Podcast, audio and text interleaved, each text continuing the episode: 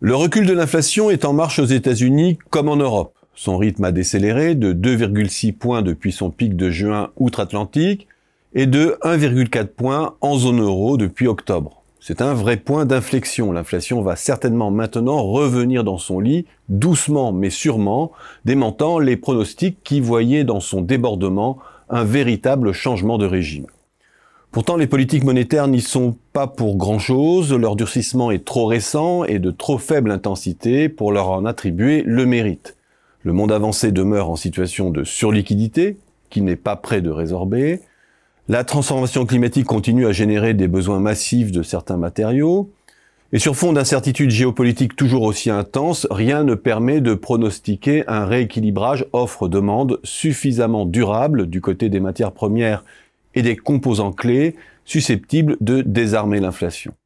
La seule vraie raison, c'est que nécessité fait loi et qu'aucun autre scénario n'est viable. Sur le papier, rien n'est acquis. Ce qui régresse aujourd'hui, c'est l'inflation globale et ce recul est tout entier dû au repli du prix des matières premières après leur flambée exceptionnelle de l'an dernier. Autrement dit, tout est dû à une composante extrêmement volatile, donc fragile, donc réversible. Si l'on se recentre sur le noyau dur de l'inflation, le tableau est bien différent. Aux États-Unis, la décélération d'un point est juste palpable depuis trois mois. En zone euro, elle n'est pas encore perceptible. Les entreprises continuent à amortir leur hausse de coûts en amont en les répercutant sur leur prix de vente. C'est un jeu qui se boucle maintenant sur lui-même, contaminant toute la chaîne de valeur et déplaçant durablement l'orbite de l'inflation. Pour l'interrompre, il faut compter sur deux facteurs. Première possibilité, un contre-choc sur les matières premières, plus puissant que celui qui se dessine à ce jour, qui permettrait aux entreprises de préserver et d'accroître leurs marges sans avoir à jouer sur leur propre prix de vente.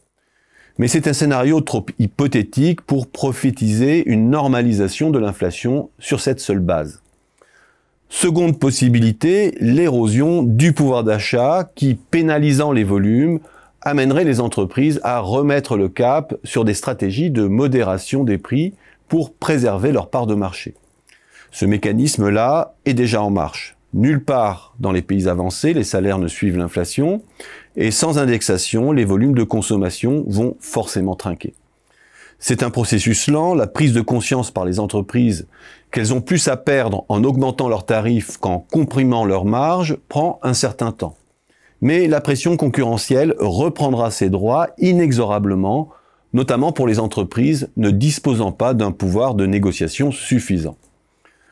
Paradoxalement, la prudence des banques centrales, loin de risquer d'attiser l'incendie inflationniste, participe au renforcement de la pression concurrentielle sur les entreprises. Les grands argentiers savent d'une part qu'un électrochoc serait contre-productif. Il faudrait grosso modo un point de hausse des taux pour obtenir de 0,5 à 1 point de baisse de l'inflation à terme. Un tel dosage ne peut que faire s'effondrer les marchés d'actifs, avec des risques de défaillance en chaîne des intermédiaires financiers, en contradiction avec la mission première des banques centrales qui vise à garantir la stabilité du système avec de surcroît l'obligation de l'inonder de liquidités par la suite pour éviter une défaillance systémique en contradiction cette fois-ci avec son objectif de modération de l'inflation. Cette option n'est pas viable, d'autant plus qu'elle aboutirait à une forte rigueur budgétaire pour absorber la hausse du service de la dette au moment même où les États doivent réaliser des investissements massifs dans la transition énergétique, la santé, l'éducation, la défense ou la recherche. Ce faisant, les banques centrales maintiennent les taux d'intérêt réels à des niveaux extrêmement faibles. Nous ne sortons pas du régime d'argent facile en dépit du durcissement monétaire qui s'est esquissé. Cet argent facile ne l'est pas pour tout le monde, certes. Il l'est pour les grands comptes, pour les entreprises les mieux notées, pour les investisseurs qui jouent sur le levier d'endettement. Et c'est cet argent facile qui fait que nos économies surendettées tiennent et croissent depuis des années déjouant les prophéties les plus noires.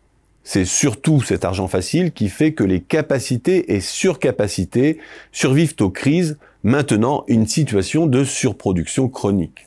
Alors certes, la Covid, la guerre en Ukraine ou l'accélération climatique ont fait surgir des pénuries inattendues. Mais c'est bien parce que l'argent est facile que des circuits d'approvisionnement dérivés se mettent en place à une vitesse inattendue, que les énergéticiens réinvestissent les énergies fossiles, que les pénuries de semi-conducteurs s'atténuent déjà. L'argent facile, nous y sommes encore, un régime qui va de pair avec la grande modération. Cela n'a pas changé et cela n'est pas prêt à changer.